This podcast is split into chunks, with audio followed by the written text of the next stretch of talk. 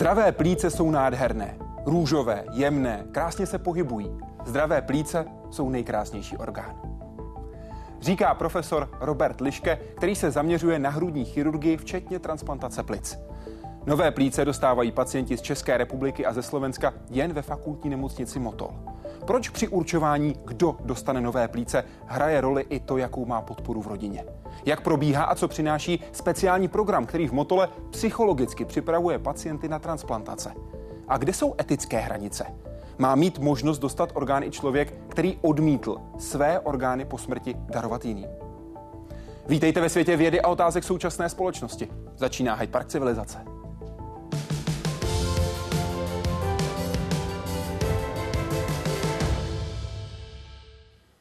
Pane profesore, vítejte. Moc děkuji, že jste s námi. Dobrý večer, moc děkuji za pozvání. Čím prosím pro vás byla a je medicína? no, eh, já myslím, že eh, všichni eh, v nějakých epizodách života eh, prožíváme složité chvíle a potřebujeme nějaký pevný bod, nějakou stabilitu a pro mě vedle mé rodiny, mých nejbližších vždycky medicína byla ten pevný bod a byl to zdroj stability úplně odmala, protože to, že budete lékařem, jste se rozhodl v pěti letech.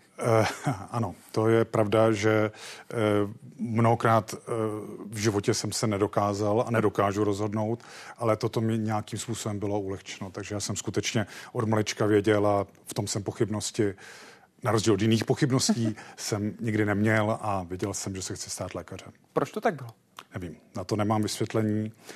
Uh, Trošku si o tom něco myslím, ale úplně přesně to nevím. A říct mi to nechcete? Uh, snad mi bylo vysvětleno v nějakých uh, rozhovorech uh, hlubokých, že to souvisí s nějakou rodinnou historií a samozřejmě tedy s nějakou logickou potřebou pomáhat a možná dávat některé věci trošku do pořádku. Vy jste se chtěl stát porodníkem, byl jste na kurzu a rozhodl jste se, že to není budoucnost pro vás. Proč? Ano, já jsem uh, přemýšlel na medicíně, čím se stanu a tam je ta, tu volbu člověk dokáže udělat jedině na základě nějaké mm-hmm. osobní zkušenosti a porodnictví, především porodnictví jsem vnímal jako něco pozitivního a uh, kde jsem viděl svoji roli a přihlásil jsem se tedy do uh, kroužku a navštěvoval jsem 14 dnů uh, tedy gynekologie a porodnictví a ta zkušenost byla na úplně jiná. Já jsem naopak pevně zjistil, že, že porodnictví a gynekologii dělat nechci. A proč to tak bylo? Eh, ten zážitek byl jiný, než jsem si představoval a nakonec eh, jsem tam i viděl plno eh, smutných chvil a plno momentů, které mě prostě potom přivedly k jinému oboru a našel jsem potom svoji, svoji roli v chirurgii. Myslím, že tím jedním momentem bylo to, když jste byl studentem, byl jste ve Vídni, stál jste vzadu a díval se na to, jak se odebírají orgány. Je to tak? Ano, to je, to správně popisujete. Eh, můj první kontakt s transplantační medicínou, kdy jsem skutečně byl na dlouhodobém pobytu ve Vídni a tam jako zcela nezúčastněný eh, jsem stál v rohu a eh, to bylo to podstatné, že jsem nebyl součástí toho týmu a viděl jsem multiorgánový odběr a to byl velmi silný zážitek, který si pamatuju velmi přesně. V dobrém nebo ve zlém? V té chvíli to bylo něco eh, fascinujícího, to je asi to pravé slovo. Eh, samozřejmě jsem velmi intenzivně eh, vnímal konec a smrt toho dárce a až teprve později jsem dokázal pochopit ten dar a celou tu souvislost dárcovství orgánů. A u tohoto oboru zůstal. A právě on profesor Liške se velkou měrou zasluhuje o to, že je stále víc dobrých konců a dobrých příběhů. Hudba je jeho celoživotní vášeň a povolání. S Českou filharmonií a s Aflatus kvintetem hrál o celém světě. A i když věděl, že má neléčitelnou plicní fibrózu, dlouhodobě se svým stavem bojoval a zdraví drželo. Myslím si, že flétna mě hodně dlouho pomáhala. Roky. Jo, roky. Myslím, že 13-14 roků jsem se držel v nějaké, v nějaké hladině.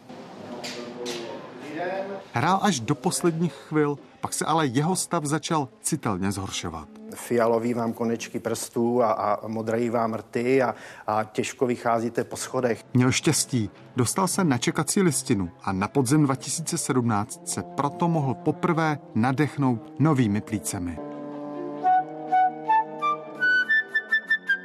Ten pocit byl úplně úžasný, až, až eh, opojný, takový svěží vánek. No, to se těžko, těžko se to popisuje.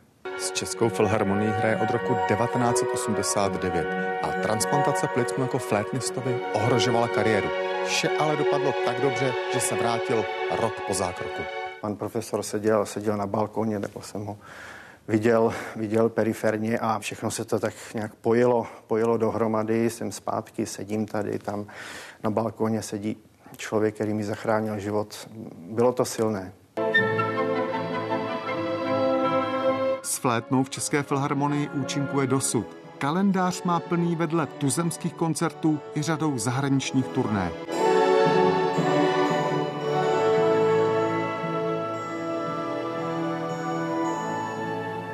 Na jaře ho čekají evropské země. Jaroslav Zoula, Česká televize. Co jste si na tom koncertu říkal vy, když jste tam nahoře seděl? Eh, já jsem viděl, že na ten koncert půjdu, viděl jsem, že ten koncert eh, bude a eh, pamatuju si to úplně přesně, protože já jsem ještě bokem viděl rodinu pana mm-hmm. Novotného a takhle myslel si. Česká filharmonie a Rudolfinum jsou pro mě symbolem proti chaosu dnešního světa, symbolem boje proti chaosu. Pro mě poslouchat vážnou hudbu je vlastně něco jako boj proti strachu, říkal jste pro Lidovky v roce 2022. Proč to také? Mně skutečně, když přijdu do Rudolfína a vím, že koncert bude o tosmi, tak vím, že bude o tosmi a vím, kde kdo bude sedět a vím, že bude takový a takový program a výrazně se to liší od třeba od rokového koncertu a tak dále. Takže ta, ta předpokládatelnost a ta jistota a pak ta, co bude mm-hmm. a ta přesnost toho provedení ta dokonalost toho provedení, ten konec, všechno prostě má řád. A to je ten uklidňující moment samozřejmě spolu s tou hudbou. Jako při transplantaci plic?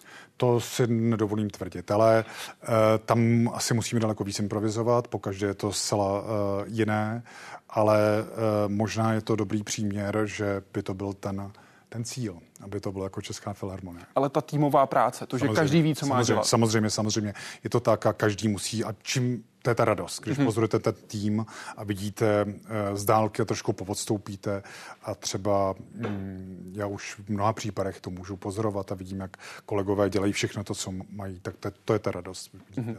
ten sehraný tým a je to takový malý orchestr. Tady byl?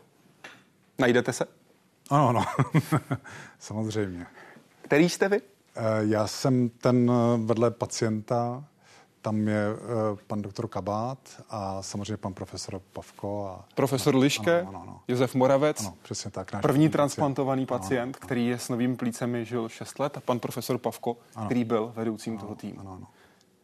On, když se ho zeptal, pan profesor Pavko, co mu vlastně řekne, ta první reakce, kterou od pacienta slyšel, tak bylo, že se bál, že nedýchá. Že se v noci zbudil a že se bál, že nedýchá. Protože se mu dýchalo tak snadno, že vlastně no. nevěřil, že ano, dýchá. Ano, ano, ano. Jaké to je naopak z pohledu chirurga, když se poprvé podívá na ty nové plíce, které se znovu nadechnou?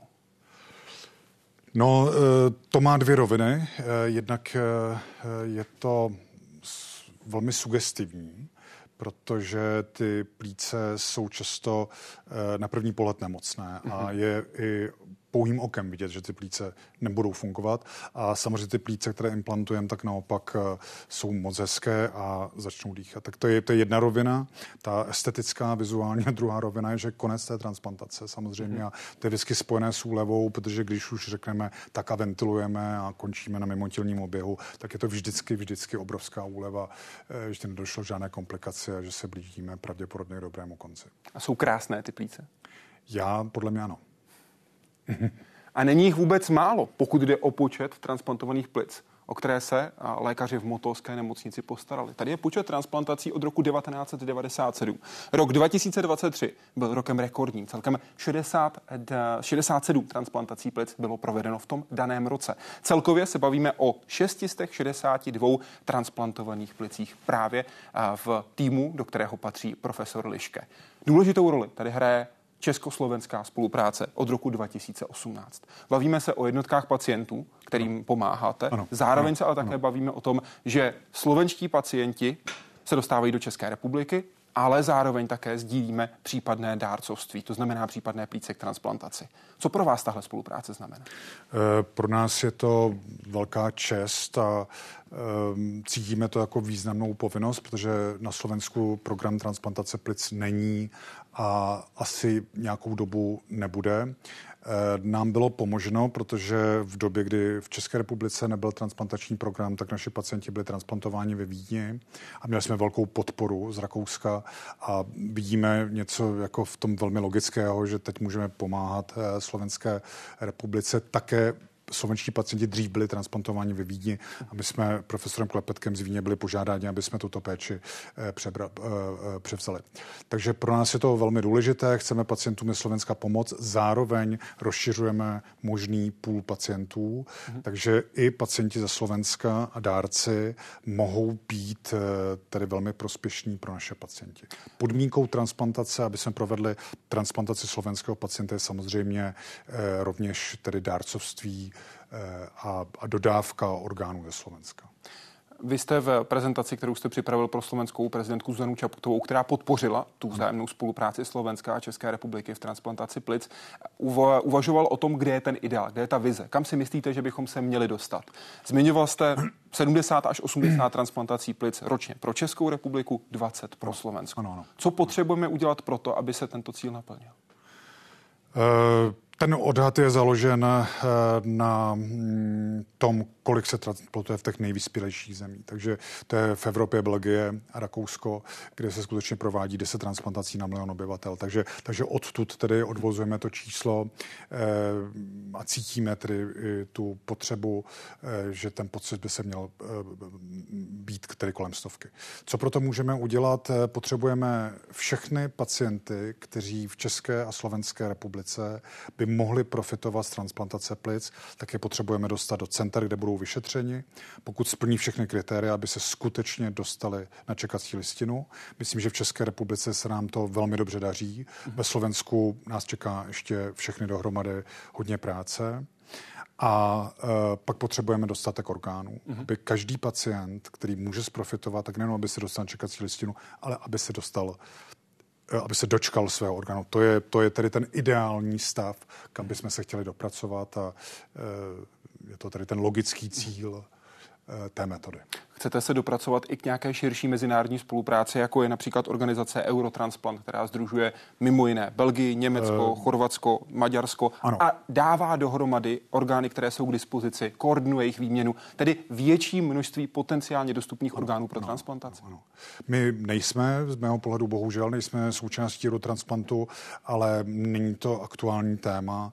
Na druhou stranu je třeba si uvědomit, že eh, transplantační medicína a všechny programy takzvané transplantace sodních orgánů jsou v České republice na, na vynikající úrovni. My jsme skutečně pohybujeme na předních místech e, e, ve všech parametrech, jak v Evropě, tak ve světě nejde jenom o kvantitu, ale jde také o kvalitu, o to, kam se posune kvalita života daného pacienta. A tady jsou data, která ukazují kumulativní počet žijících pacientů pro transplantaci. Tady vidíme roční počet transplantovaných, to je ta modrá křivka, a červená je ta, která ukazuje počet žijících pacientů. Důležitý je tenhle rozdíl. Tyhle rozevírající se nůžky. To znamená, že pacienti přežívají déle.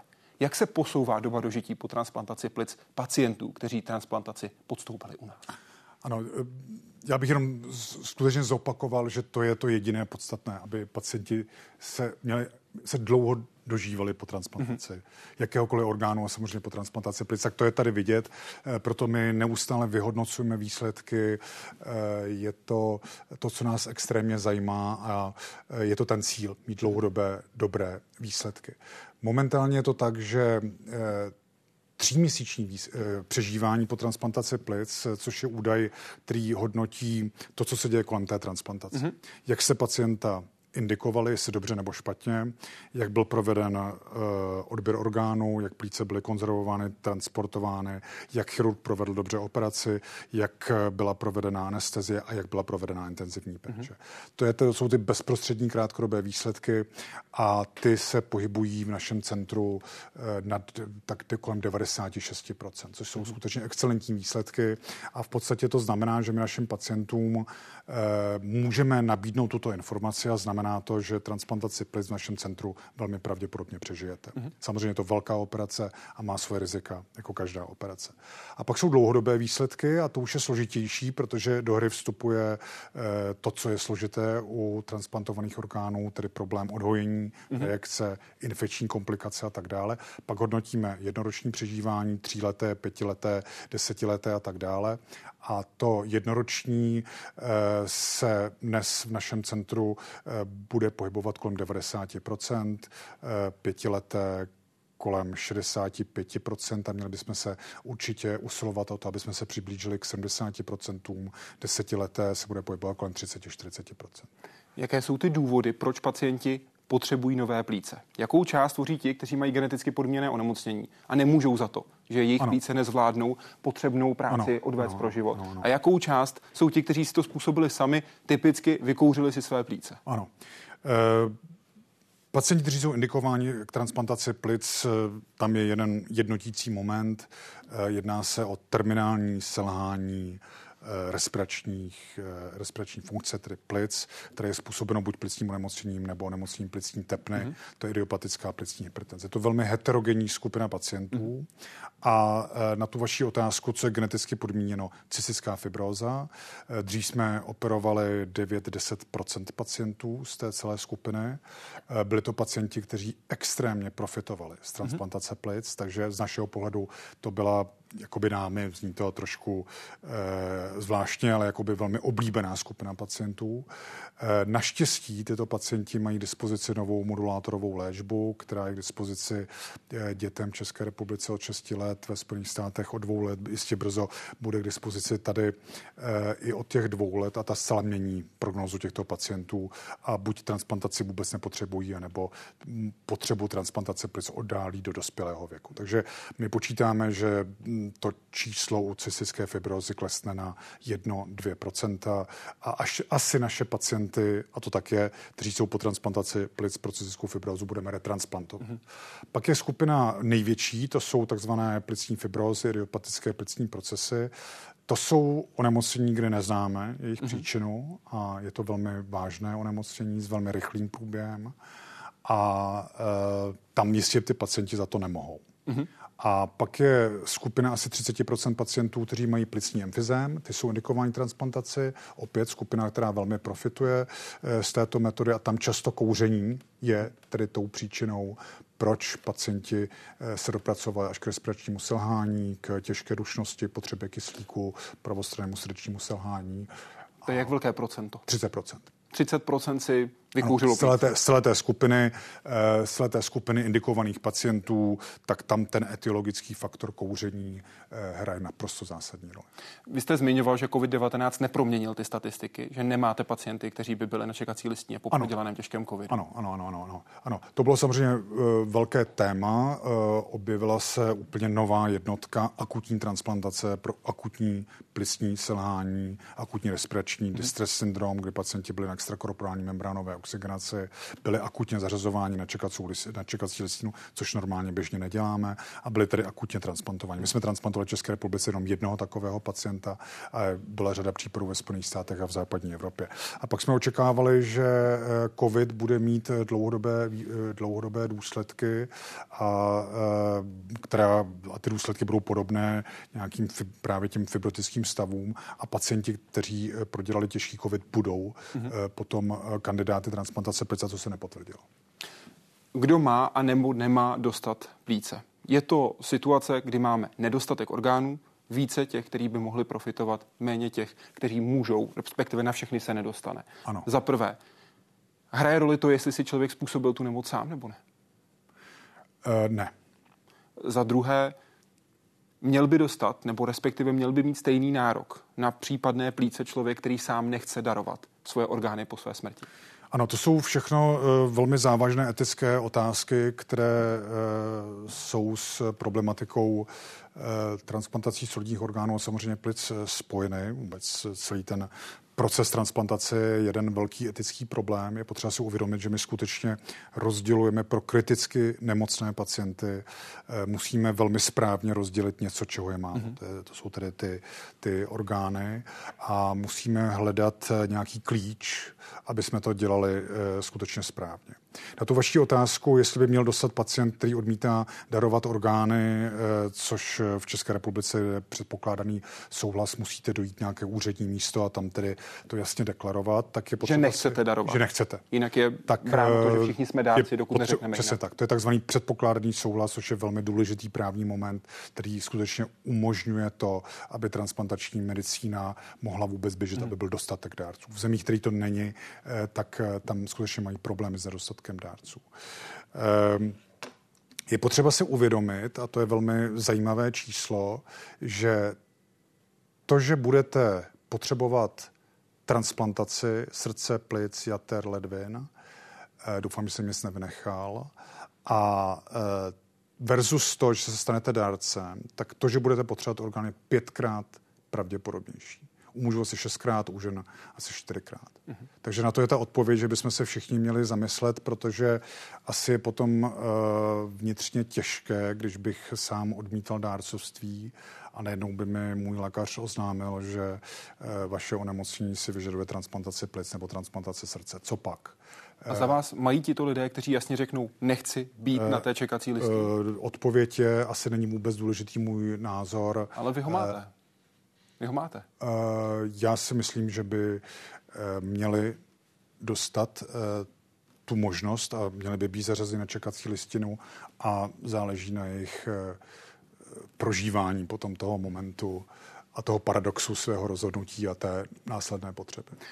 Mají tedy rozhodovat potom jenom ta medicinální kritéria, jako je to vhodná krevní skupina ano. a kontrola to, že imunitní systém příjemce bude ano. s vysokou pravděpodobností schopen přijmout ta plíce, ano. Ano. stejně tak velikost plic například. Ano. Ano. To jsou tři ale... extrémně důležité věci, které jsou na tom prvním začátku, kde se rozhodujeme, které plíce budou kterému pacientovi. A tím dalším krokem, tím čtvrtým bodem jsou potom socioekonomické důvody, kdy vy zkoumáte, ano. jestli ten daný člověk bude schopen ochoten se starat o to, co mu dáváte, tedy ano, ty vzácné plíce. Ano, ano, ano. Jak to děláte?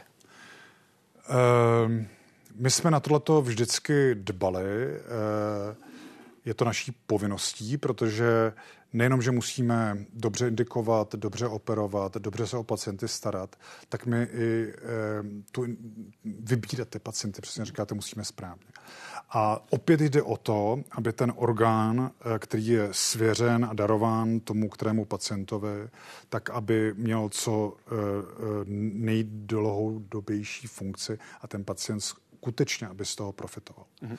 A tam velmi záleží na tom, na konkrétním pacientovi, jak on celou situaci pochopí, eh, na jeho kognitivních schopnostech vůbec celou tu situaci pochopit, na jeho chuti spolupracovat, skutečně se o sebe starat, respektovat všechny doporučení a pak to musí být eh, taky pacient, který je v nějaké Eh, v nějakém zázemí, eh, kde to vůbec je možné. A mm-hmm. tam asi zjednodušeně lze říct, že eh, pacient, který podstoupí transplantaci plic, tak se velmi pravděpodobné, že bude mít nějakou komplikaci, bude mm-hmm. potřebovat nějakou pomoc. Takže vy potřebujete rodinu, potřebujete blízké, potřebujete bydlet někde, kde nejsou plesnivé stěny, mm-hmm. protože pak pravděpodobně Eh, budete mít velmi závažnou komplikaci s plíčňovým onemocněním plic, s mykózou, což jsou extrémně vážné komplikace, eh, které je velmi obtížné léčit. Jinými slovy, pro vás by bylo neetické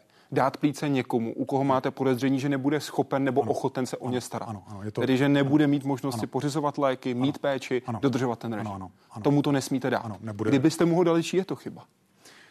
Je to selhání toho indikačního procesu, protože my tím, eh, my skutečně máme zkušenost, protože jsme samozřejmě děláme chyby a eh, odhadnout něco takového je velmi složité a ehm, stalo se nám, že pacienti, kteří jsme mysleli a přesvědčili nás, že budou spolupracovat, tak skutečně spolupracovali velmi špatně.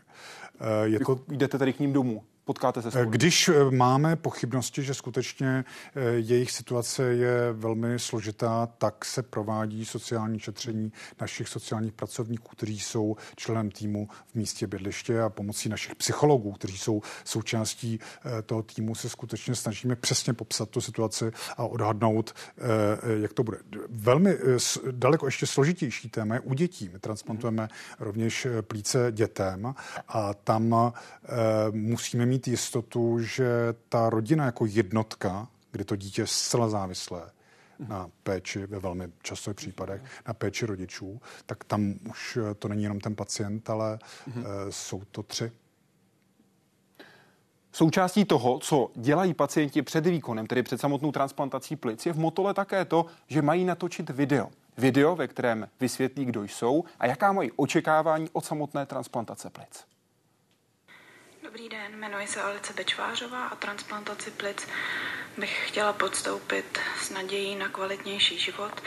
Chtěla bych dělat normální věci, které většina lidí zvládá, jako jsou třeba procházky, aniž bych se musela obávat, eh, že to neudýchám nebo že někde omdlím. Chtěla bych vyjít třeba jedno patro eh, a nemuset se několikrát zastavovat. Chtěla bych se taky pohybovat bez kyslíku, i když je to teď konc věc, která mě asi nejvíc pomáhá. A pokud všechno dobře dopadne, strašně ráda bych jela někdy třeba na výlet na kolo.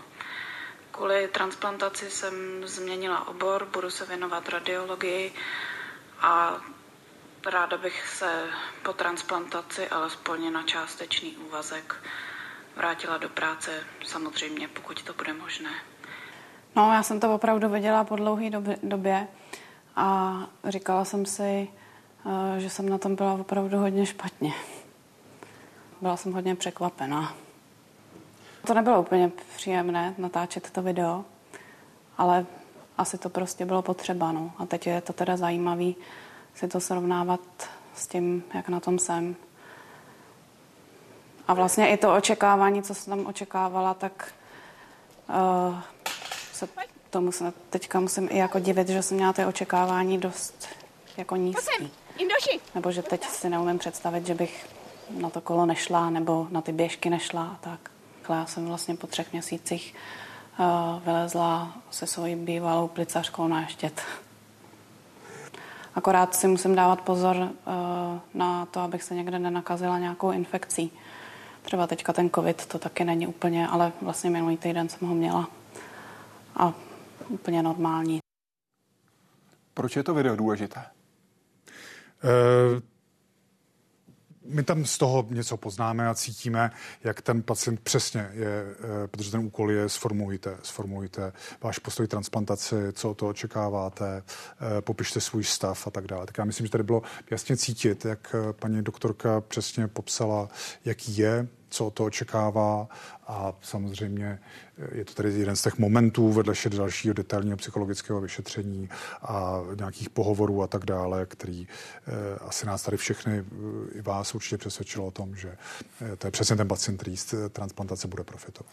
Ona pomáhá dalším, kteří čekají na transplantaci, ano. protože je to právě paní doktorka Alice Bečvářová, kdo se také zapojuje do speciálního semináře, který se dělá v Motolské nemocnici. Ten chystá psycholožka Jana Voleska se svými kolegy, kde odborníci z různých oborů představují to, co čeká ty, kteří čekají na transplantaci plic. Jsou tam chirurgové, odborníci, kteří mluví třeba i o výživě, fyzioterapii, ale také právě psychologická příprava.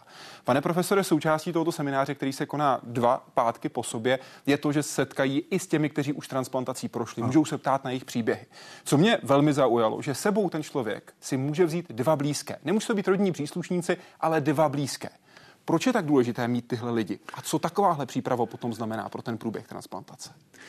No, my to považujeme za jeden z klíčových momentů, kromě všech těch medicínských ostatních. Um, tam probíhají jednak přednášky, mm-hmm. takže my se snažíme vysvětlit všechno, celou tu medicínu kolem toho. Přinášíme to samozřejmě my, takže to přináší členové toho týmu, takže to jsou potom skutečně ty tváře a ty konkrétní lidé, kteří se potom ty pacienti budou setkávat. A všichni máme zkušenost z těch různých pohovorů, že ten pacient si často vůbec nic nepamatuje. Proto jsou tam ty příbuzní, proto, aby, aby si o tom mohli povídat, aby, aby mm, to mohli rozebírat, aby skutečně ta, to, to, to vědomí celé té rodiny bylo co nejvyšší. Věříme, že to je jedna z těch malých skládaček do mozaiky, které pomůžou těm, dobro, těm dlouhodobým výsledkům. Paní doktorka Voleská mi popisovala, jak připravuje ten kurz, proč dává dohromady takové lidi, kteří tam přicházejí, jaké to má důvody a také, že tím základem, ze kterého vyšla, byl kurz, který připravovala pro rodiče, kteří se chystali adoptovat děti. proč je to tak podobné? V čem to je? Je, je, je to nějaký kritický moment, je to něco velmi neznámého. Já sám všechny ty pacienty, ty rodiny hluboce obdivuju, protože celý ten proces toho nekonečného čekání, eh, toho strachu, který je kombinovaný skutečně eh, s těmi otázkami, kdy se ozvou, jak dlouho budu čekat, eh, dočkám se vůbec, co bude potom, zvládnu tu operaci, povede se to, nebude nějaká komplikace, obstojím a tak dále. To přece musí přinášet obrovskou, hmm. obrovskou úzkost a e, to je asi cesta, e, když, e, protože to, to, to je nějaký tunel, já se představuji, jako, že to je nějaký tunel, ty pacienti se asi dovedou představit, že přijdou do té nemocnice, a budou na tom sále, ale pak jsou na mimotělním oběhu, pak jsou na ventilátoru, probudí se, zpátky se dostanou na ventilátor, můžou být různé komplikace. Čím víc ten tunel nebo tu cestu prosvětlíme, mm-hmm. tak eh, je jasné, že pro ty pacienty to bude jednodušší, budou nám víc pomáhat, protože my můžeme udělat jenom málo. Tedy méně strachu z neznámého. Ano, přesně A tak. mělo by tam být víc rodiny. Proč chcete, aby rodina přišla s tím, kdo jde na operaci? Proč chcete, aby tam za ním chodili, aby tam s ním prostě byli? No, protože ta samota uh, nepochybně ničemu nepomáhá. Takže uh, to, že do, té, celého, do, té, do celého toho procesu vtáneme tu rodinu, tak to nepochybně, nepochybně všemu pomůže. Kolik je Robertů lišků, kteří umí to, co vy? Uh, ano, tak my jsme, my jsme jediné centrum uh-huh. uh, v České republice a uh, já jsem tady chirurg, mám na starosti uh, ten, tu chirurgickou část a e, chirurgů, kteří jsou přímo vtaženi do toho transplantačního programu, nás je, myslím, 6, 7, 7, 8, 8 se všemi mladými a uh, já jsem přesvědčen, že i ty nejmladší umí už úplně všechno a je nás řada. Máme tři transplantační týmy, naprosto střídáme se a myslím, že se teď rozšíříme o čtvrtý transplantační tým, aby jsme se mohli střídat. Takže nás je velký chirurgický tým vždycky někdo musí být připraven, ano. protože tady jde o čas. Ano, ano. A ten čas se daří posouvat díky novým technologiím. Podívejte se na plíce, jak můžou vypadat po pár hodinách, když se převážejí. Tady se díváme na plíce, které byly převáženy takzvaně na ledu. Pane profesore, po třech hodinách, tady po dvou, tady po třech, vidíme, jak jsou podchlazené. Ano. Můžeme říct promrzlé? Já si myslím, že stu, dokonce eh, zpětně, když eh, o tom přemýšlíme, tak správné slovo je zmrzlé. Tam skutečně některé části eh, těch cév a osrdečníků, zbytky, skutečně si pamatuju, že jsme převáželi zmrzlé. A mysleli jsme, že to tak je správně. A měli jste, tehdy sebralo 8 hodin na to, abyste maximálně, dostali maximálně, Ano, maximálně 8 hodin, ano. Dnes je situace jiná. V dubnu roku 2023 byla představena nová technologie, konkrétně na konferenci v Denveru, kterou od července 2023 tým ve fakultní nemocnici Motol používá. A ta umožňuje převážet plíce za vyšší teploty a jak se ukazuje, v daleko lepším stavu po delší dobu. Tady se díváme na to, jak vypadá po nejenom těch dvou, třech hodinách v tomto případě, ale tady po 12 hodinách. Ano. Proč je ta teplota, která je vyšší, někde na hranici 5-6 stupňů lepší pro plíce? No, v těch eh, složitých, je, je to jakoby velmi primitivní eh, eh, moment, kdy tedy jsme zvýšili eh, teplotu o pár stupňů a ukázalo se, že ty výsledky a funkce plic po transplantaci je daleko lepší. Je to proto, že skutečně ten negativní efekt toho chladu je zásadní pro mitochondriální zdraví těch plic a ukázalo se, že my můžeme významně prodloužit ten čas studené ischémie, dnes běžně nad 15 hodin. Mm-hmm. To je jeden uh, Tedy jenom pro, pro jasnou informaci, máte dvakrát tolik času na to, abyste Máme, dopravili no, přesně, pacientů. Přesně, přesně. Což e, nám obrovským způsobem rozšiřuje rádius, mm-hmm. odkud plíce můžeme přivést. To je extrémně důležité pro takové země, jako jsou Spojené státy, mm-hmm. takže z, jedno, z východního na západní pobřeží lze teď plíce jednoduše transportovat. U nás tohle to samozřejmě tak podstatný faktor není, ale můžeme rovněž udělat dvě transplantace za sebou, mm-hmm. nemusíme jeden orgán odmítat, máme daleko větší Eh, prostor na to, aby jsme svoji práci dokázali zorganizovat a nepochybně to povede k navýšení počtu transplantací a ty výsledky jsou lepší. Mm-hmm. To je to podstatné, že eh, my hodnotíme něco, čemu se říká primární dysfunkce štěpu po transplantaci, to, že ty plíce špatně fungují, anebo dobře. A ta dysfunkce, která se vyskytuje vždycky v různé míře a je vždycky přísně hodnocena, tak v tomto případě pomocí tady tohoto Langardu je daleko nižší. Vy jste v roce 2010, když jste byl hostem interview ČT24, říkal, že právě kvůli tomu, že to nestihnete včas, nemůžete použít 10 až 15% plic, ano, které chcete ano, transplantovat. Ano, ano, ano, Kam se díky tomuto takzvanému Langardu dostaneme? Kam věříte, že posunete tohle číslo, aby plíce eh, byly vždycky využitelné pro daného pacienta? Já si myslím, že my to ještě nemáme úplně vyhodnoceno, ale v loňském, předloňském roce jsme provedli 54 transplantací mm-hmm. plic. Zhruba od září, od prázdnin tento systém používáme a uh, udělali jsme 67 transplantací plic, takže já už si myslím, jako, že ten efekt e, je vidět. Na první pohled to vypadá ano, jako ano. kempingový box. Ano. V čem je to lepší? je to lepší eh, v tom, že eh, je to prostě skutečně sofistikovaně vymyšlené pro ty plíce. Eh, ten box garantuje, že 40 hodin udrží naprosto konzistentně teplotu, která je velmi přísně monitorována a vidíme ji tam na té malinké obrazovce. Tady, tady, tady, tady, tady vepředu. A vidíme ji na našich mobilních telefonech, protože mhm. všechna data od momentu, kdy se ten bod uzavře a je zaktivizován, sledován, tak až do momentu, kdy přijde do nemocnice a plíce jsou vymuty, tak my můžeme sledovat celý ten proces, tu teplotu a i cestu toho eh, boxu, který mm-hmm. může také cestovat sám. Eh, a ve Spojených státech už cestuje sám běžnou linkou, kde sedí v business třídě na, na sedadle mm-hmm. a jenom si ho někdo přijede vyzvednout. Tak i to trekování té polohy je důležité, ale nás zajímá především na teplota. Takže ta teplota se pohybuje kolem 7-8 stupňů a je naprosto konstantní. A to máme prokázáno a víme, že je tady potom všechno s naším orgánem v pořádku. Tohle je rostok? který pomáhá udržovat teplotu? Uh, ano, ano, ano, ten je nachlazen v ledničce a ten se sem dá. Tady to pak jsou... vypadá tak, jak ano, je tam naskládány a vložené přesně, samotné plíce. Eh, plíce jsou uložené v takovém igelitovém pytli, kde je eh, poměrně malé množství velmi drahého eh, konzervační roztoku, který se jmenuje Perfadex, který se používá unizono v celém světě a my také pomocí mm-hmm. tohoto boxu jsme snížili spotřebu tohoto roztoku. Což potom snižuje tu cenu. Samozřejmě. Což snižuje i tu cenu tady tohoto boxu. V tuhle chvíli je to jednorázové použití? Ano, ano, ano. To je, je opakované? E, to je to, co zbuzuje často otazníky a nějakou, e, je to téma určité kritiky, že to je tedy skutečně přístroj na jedno použití. Ale bude opakovaně použitelný do budoucna? E, jsou jiné firmy, mm-hmm které vyvíjí podobný systém, který bude využitelný opakovaně. Ale ještě nejsou na trhu když už se dostanete potom na sál a berete tu zahraniční zkušenost, vy se ponaučujete v zahraničí nejenom pokud jde o techniku, ale samozřejmě i o to, co děláte na sále. Vy opakovaně říkáte, že vás samozřejmě potěší, když přijdete do toho z nejlepších center na světě a vidíte, že to dělají podobně no, ano, ano. jako vy. A samozřejmě vás potěší, když vymyslíte zase něco nového. Dá se říct, kde ve světě velmi dobře umí Bukrtovu ladnou křivku? Burkretová ladná křivka. Eh, Jan Burkret je kardiochirurg, který je součástí transplantačního týmu a když pacienta dáváme na mimotělní oběh, tak on vždycky zdůrazňoval, že ty kanály musí mít takové ladné křivce, takže, takže my tomu říkáme, když tam není, tak eh, že uděláme Burkretovu ladnou křivku. Kde jste slýchával tohle, pane profesore? There's a star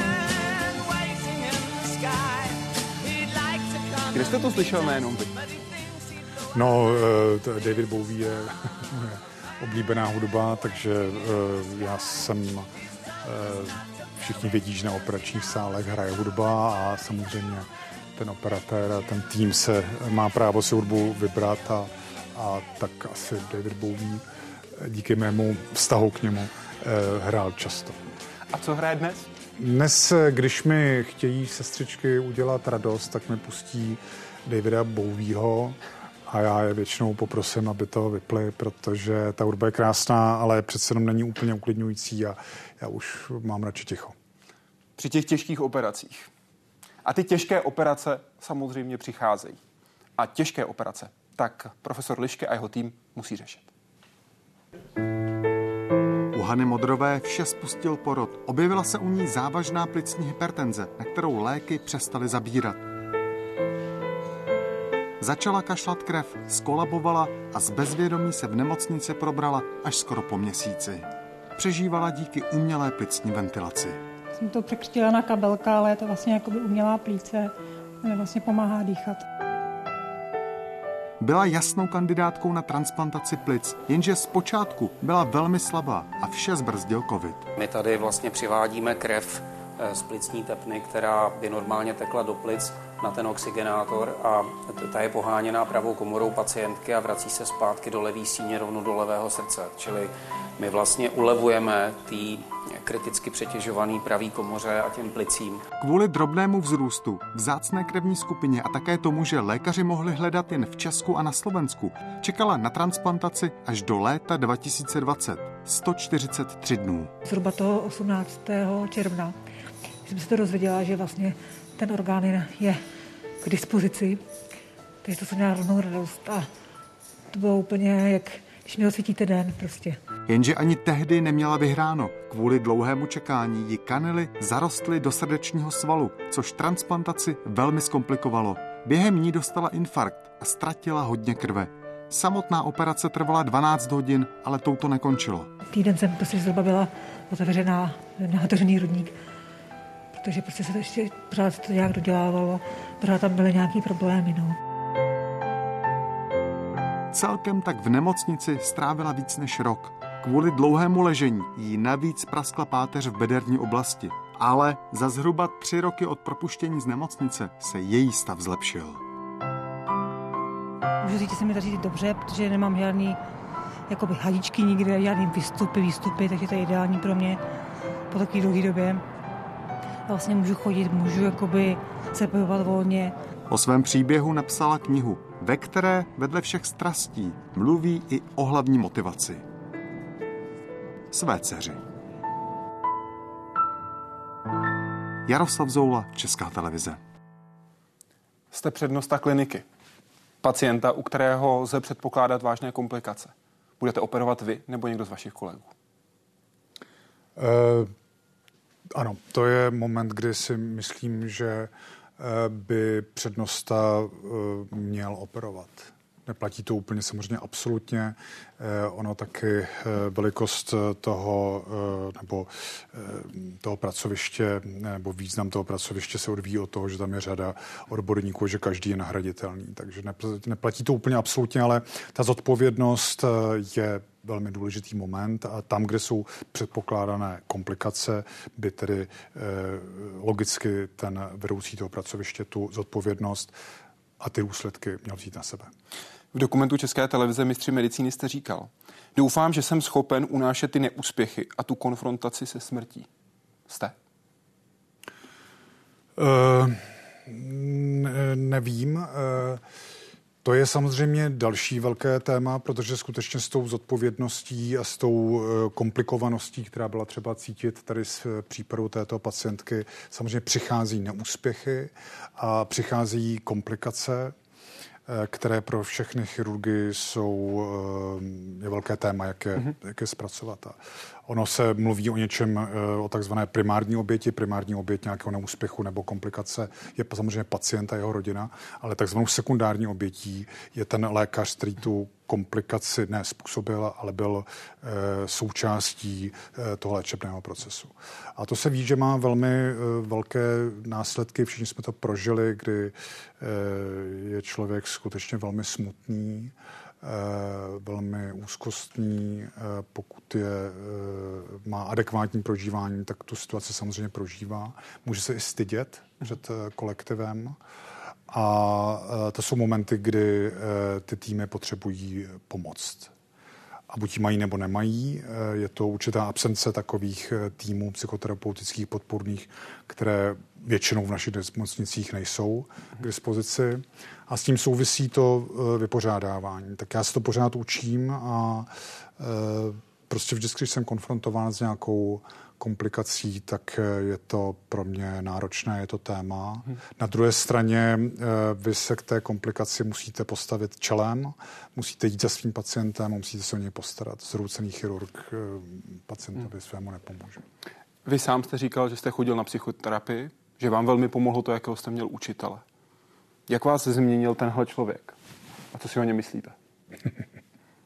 Eh, tak eh, ano, to je samozřejmě eh, zcela zásadní osoba v mém životě, pan profesor Pavel Pavko, můj učitel,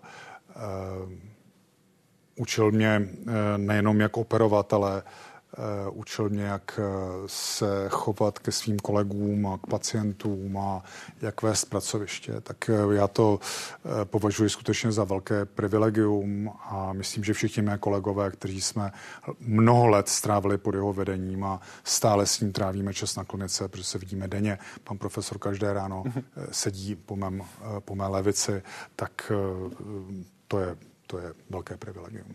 Co byste si přál, aby si on o vás myslel? Já bych si moc eh, přál, aby, eh, abych ho nesklamal, abych eh, ty jeho představy a to, co on začal, aby, aby jsme nepokazili. To je to jednoduché a aby jsme to rozvíjeli dál. Úplně jednoduše řečeno. Pane profesore, povedlo se to?